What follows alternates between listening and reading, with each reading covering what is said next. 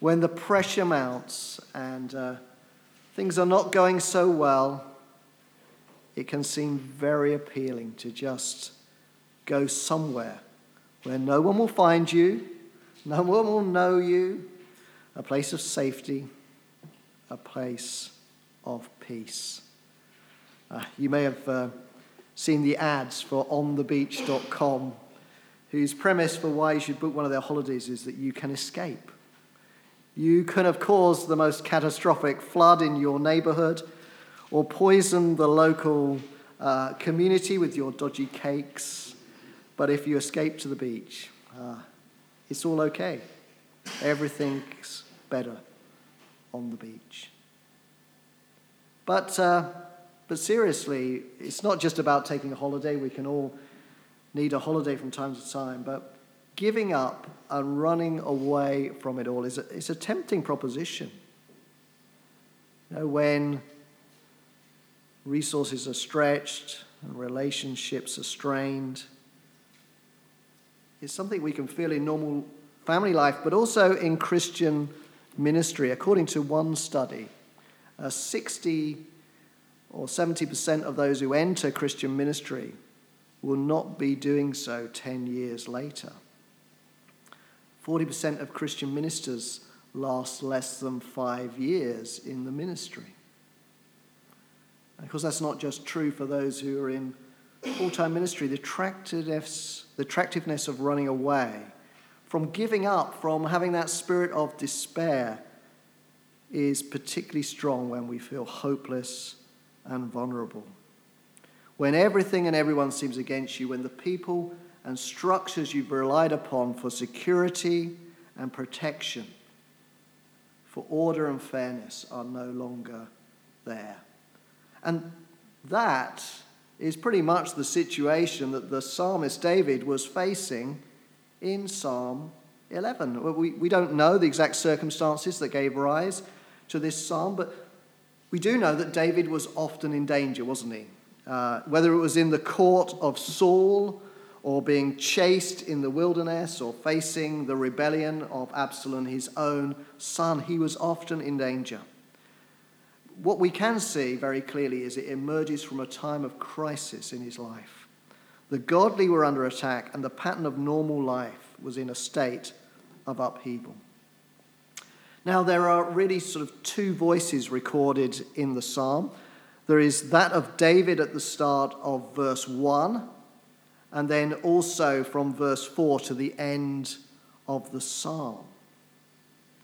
The other voice um, is actually spoken by David, but he's actually quoting some other people, and that starts uh, in the second half of verse 1 and goes to the end of verse 3.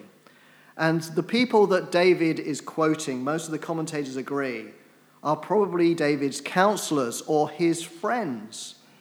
And their advice is this flee like a bird to your mountain. For look, the wicked bend their bows, they set their arrows against the strings to shoot from the shadows at the upright in heart. When the foundations are being destroyed, what can the righteous do? So I think you get the gist of their message. It's a very simple message. Their message is head to the hills, run for your life, quit while the going's good, give up, and run away. And, and they've got some persuasive arguments for taking that course of action. Uh, firstly, there's the devious attacks of the wicked. These enemies were not interested in a fair fight out in the open. They operated out of the shadows, out of the darkness. They're hidden from view, and they have their bows loaded, ready for attack. Uh, so there's no opportunity for their unsuspecting victims to defend themselves. Now, these may be, have been in David's case literal arrows to maim and kill. As we've said, he certainly faced real physical dangers of that type. But they could also be a metaphor for arrows that slander, deceptive and destructive words aimed to undermine and destroy. But whichever it is, his friends tell him, David, they are aiming at the upright in heart. They are aiming at you. But it isn't just you that's under attack, David. Even the foundations are being destroyed. The foundations of government, of fairness and justice, that sense of security and protection for those who do what is right, they are being destroyed. The ground rules on which society operate are breaking ta- down. See, it's a time of crisis, not just for you, David, but also for our whole nation. And in the face of such a situation, his friends, as it were, raise their hands in despair and they say, Well, what can the righteous do? What can we do? I wonder if you've ever been in a situation like that where you've kind of gone, Well, what can we do? What can we do? There is no defense against such opposition, no foundation in society to fall back upon and to rely upon. What can we do? Well, there's only one thing, as far as they're concerned, to do that's to flee like a bird to your mountain. Now, David's friends are well meaning. There's no doubt about that. Excuse me. They care for his safety. They, their advice also seems logical. I mean, mountains are great places to hide out in. I think David himself had successfully hidden in the mountains before. And, and actually, there are absolutely times when it's right to flee. Some of you who know your Bibles might be thinking of some verses that Jesus said in Matthew 10, uh, where he said, You'll be hated by everyone because of me but the one who stands firm to the end will be saved. When you are persecuted in one place, flee to another. So then, uh, the question is why does David reject his friend's advice in the way that he does in verse 1? You see what he says? He says, How can you say to me, flee like a bird to your mountain? You can't say that to me. You mustn't say that to me. So, what's wrong with these friends' advice? Well, let's have a look at it, verse 2 at what they actually say. They say, For look, his friends say. Uh, you know, do you see that? They are looking at things, but they are looking at things just from what they observe happening. They are evaluating things purely from their own human perspective. Uh, maybe they're also looking at things from the experience that they've had, of maybe experience of others that they can call upon.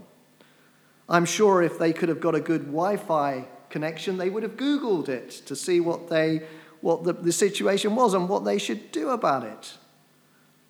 But what had they had done? What had they done here? They had forgotten. Who had they forgotten? They'd forgotten the most important person of all they had forgotten God.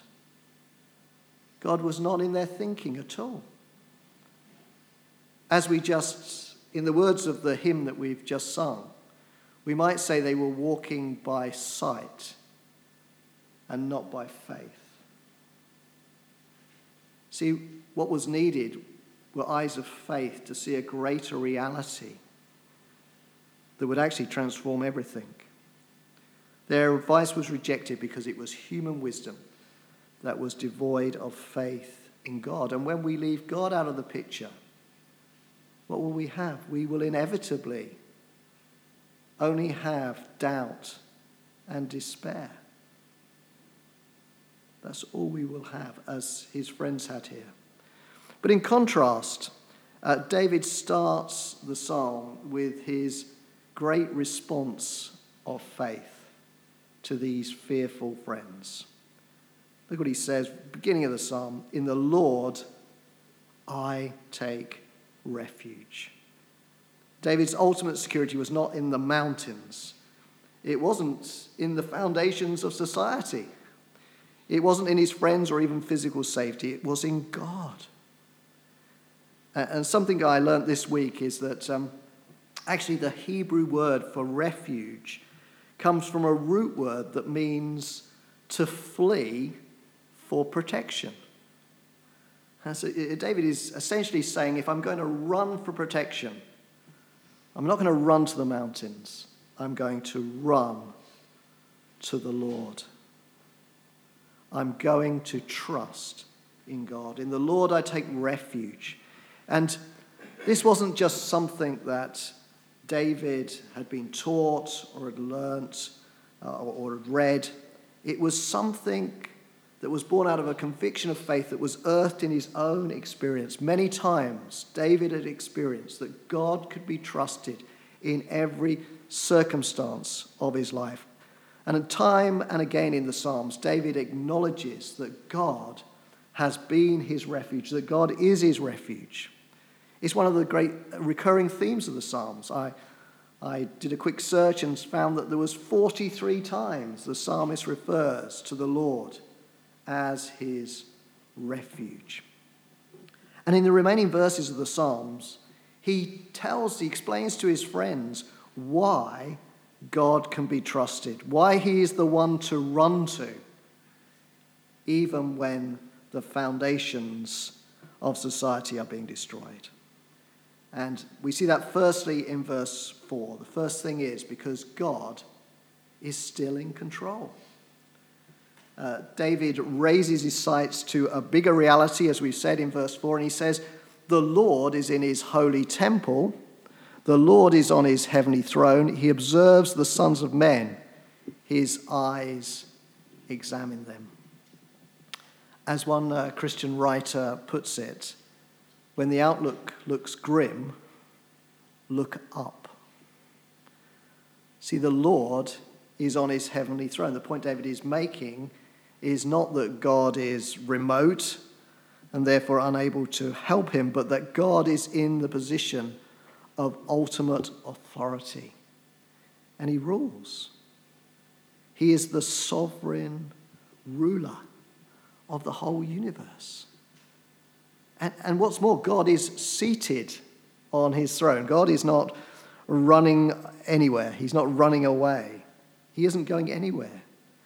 And he's also in his holy temple, a temple whose foundations are firm and solid, not crumbling away. God is in control. God is totally self sufficient. He needs no help. You know, if I'm sick, then I, I need a doctor. If my car doesn't start, I need the help of a mechanic. If um, the central heating packs in, as happened to us this year on Christmas Day, well, I need a plumber. Of course, very difficult to get a plumber on Christmas Day, but, and, you know, even as a somewhat middle aged man, I still, when I want to know whether or not my clothes match, I still need my wife to tell me, uh, sad as it is. But you know, God lacks nothing. There is nothing that God cannot do. And uh, we could probably break into song at that point, couldn't we? But uh, there is nothing that God cannot do.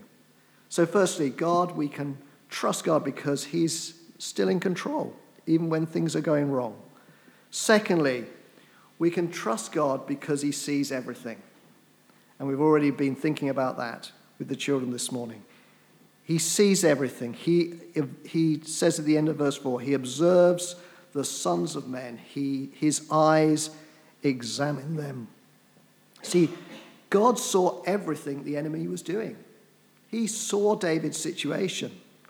Nothing is too small or trivial to escape his attention.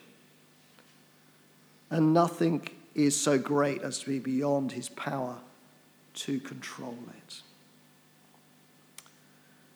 But there is a problem. I, I was struck by some words I read uh, some years ago in a a book by uh, the author Jeff Bridges. He said, One of the problems with the sovereignty of God is it frequently does not appear that God is in control of the circumstances of our lives. We see unjust or uncaring or even clearly wicked people doing things that adversely affect us. And it seems, as the situation here, that what is God doing? It isn't clear. The wicked seem to have free rein to attack the righteous. The upright in heart seem to be left to suffer defeat. It seems that God was not at all in control of the circumstances. But wasn't that exactly how it looked when the Lord Jesus died upon the cross? It seemed, didn't it, like Jesus' mission had failed, that God was absent or somehow caught unaware, that he was unable to prevent the evil intent and acts of men. I don't know if you can remember back to the Millennium Dome from the year 2000. Apparently, uh, in the Millennium Dome, there was a, a kind of a Jesus exhibit. And one of the notes on that exhibit said this about Jesus. It just said, Jesus died tragically young. Jesus died tragically young. And that's how many people see it. But when we read the New Testament, we see that wasn't the case at all. Acts 2, chapter, chapter 2, verse 22 says this Peter speaking to his fellow Israelites said, Fellow Israelites, listen to this. Jesus of Nazareth was a man accredited to God to you by miracles, wonders, and signs, which God did among you through him, as you yourselves know. This man was handed over to you by God's deliberate plan and foreknowledge, and you, with the help of wicked men, put him to death by nailing him to the cross. But God raised him from the dead, freeing him from the agony of death because it was impossible for death to keep its hold on him. You know, God's sovereignty is mind blowing.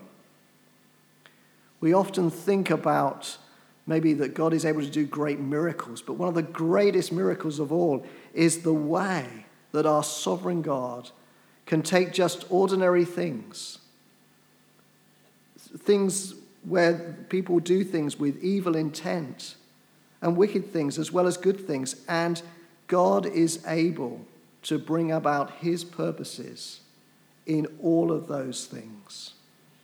So even when terrible things happen, and those that oppose God seem to have great power and authority, the cross reminds us that in all circumstances, God is still on the throne, that He's in control and He's working His purposes out for the glory and the good of his people. But you know, sometimes, even a long time after events have happened, we struggle to see what the purposes of God are. But um, David reminds us why sometimes, as God's people, we go through times of difficulty and suffering. At the beginning of verse 4, he says, The Lord examines the righteous or in the ESV, as we read earlier, the Lord tests the righteous. The Lord tests the righteous. You know, we can trust God knowing that God, in His sovereignty, deliberately allows difficult times sometimes to come into our lives,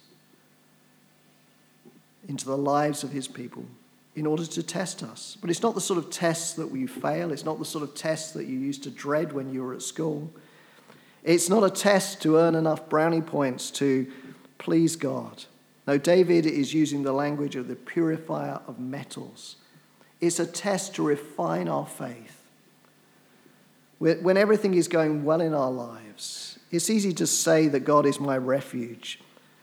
But I think there would be probably a number of us here this morning who would be able to say that actually it was in the times when the dark clouds and storms of life came along. When things really did go pear shaped and all sorts of problems came into our lives, they were the times when we learnt what it was to really trust and utterly depend on Him in ways we had never done before. See, God is in control, He sees everything, and He allows us to go through difficult times in order to strengthen our faith. Uh, how do we, before, before we look at the final two things uh, for reasons for trusting Him. How do we apply those things? Well, first of all, when I look at Psalm 11, actually, if I'm honest, sometimes I'm just like David's friends. I look at a situation, I do Google it, I look at the facts, and I, I can see, uh, as I consider more and more of the circumstances and situations, the more I too can become a voice of despair. What can we do? What's to be done? And what I need in situations like that is a friend like David to gently say to me, You can't say that. Just look up and see with the eyes of faith. See what is there in God's word. I need them to remind me that God is, in his love, always wills what is best for me. In his wisdom, he always knows what is best. And in his sovereignty, he has the power to bring it about.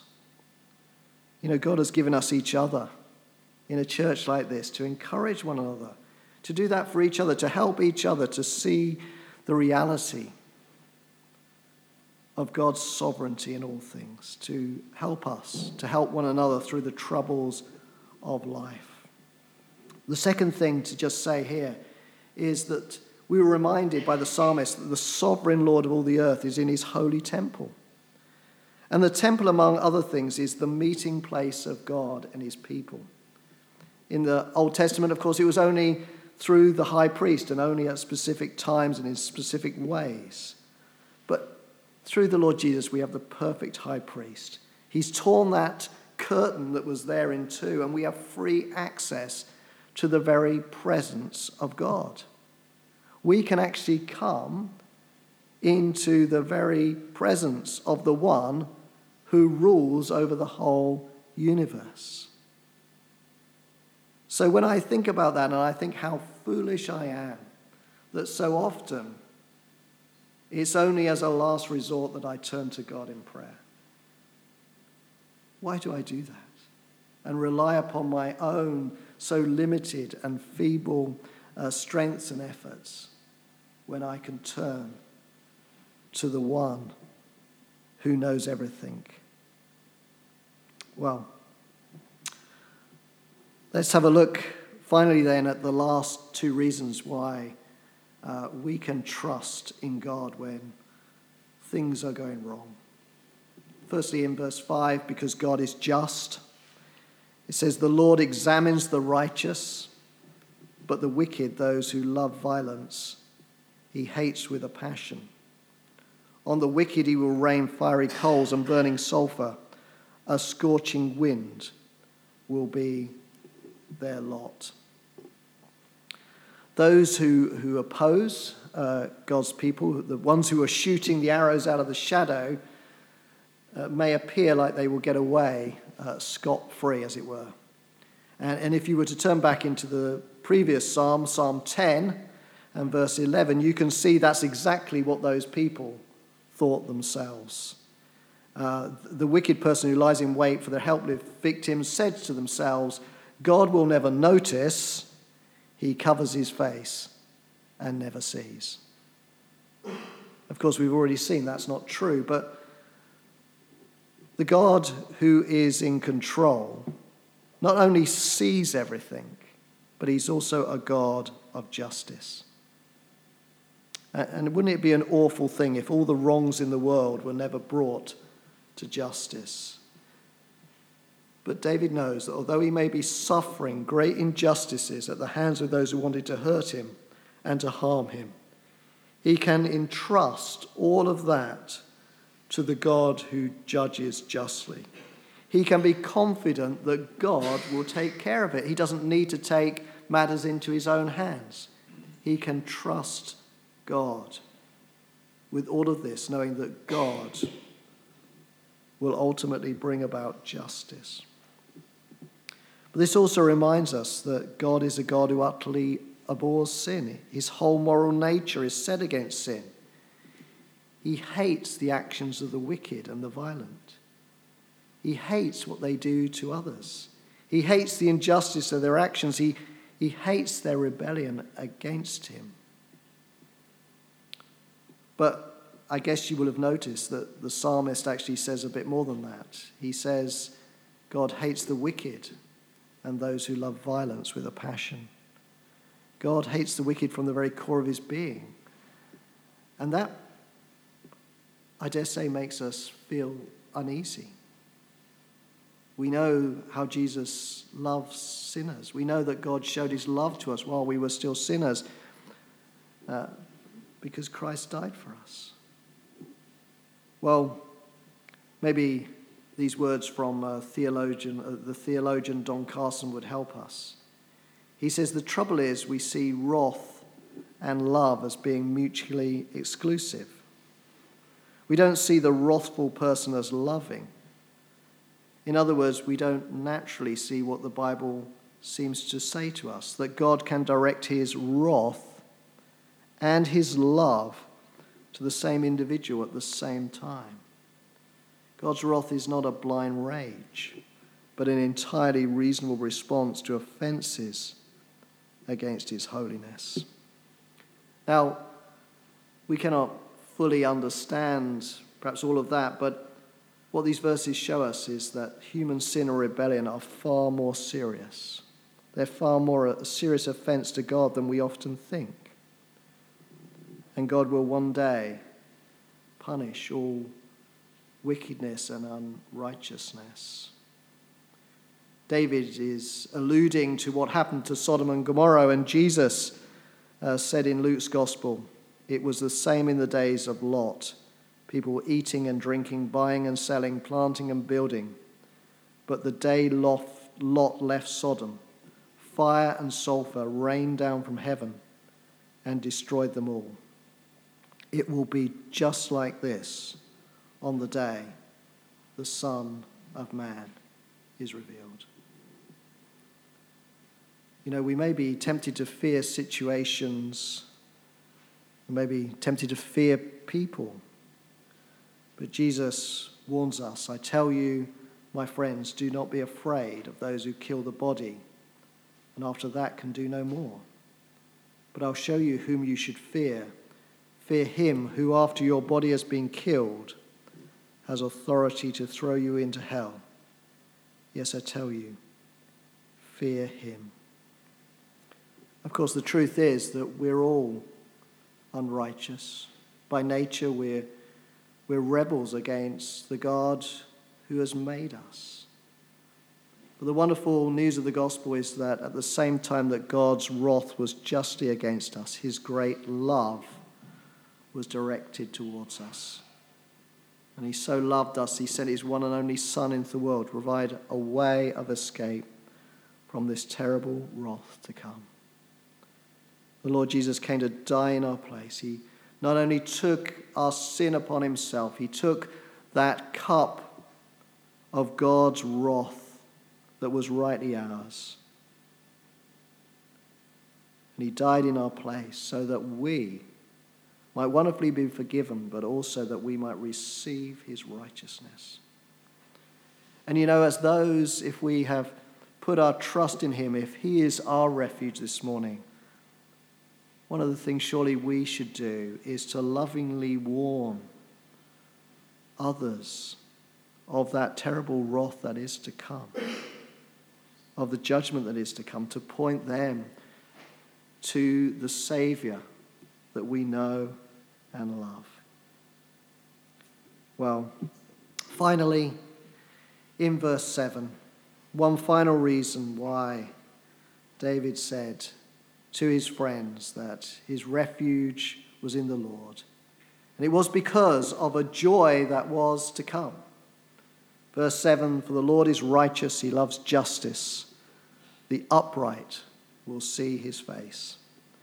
You know, David had an insight into the future of a hope that, in the words of our closing song, is a hope that stands the test of time a hope that lifts, lifted his eyes beyond the beckoning grave to see the matchless beauty of a day divine when David would behold God's face. And that glorious future is something we, we need to remind one another of to help us in the midst of life's struggles. Again, the Lord Jesus, of course, faced far more suffering and opposition and pain than any of us have ever faced and ever will face. But he did so in the knowledge of the joy that was set before him. And let's just close with reminding ourselves of those famous words in Hebrews chapter 12, verse 2. Let us fix our eyes on Jesus, the author and perfecter of our faith, who for the joy set before him endured the cross, scorning its shame, and sat down at the right hand of the throne of God.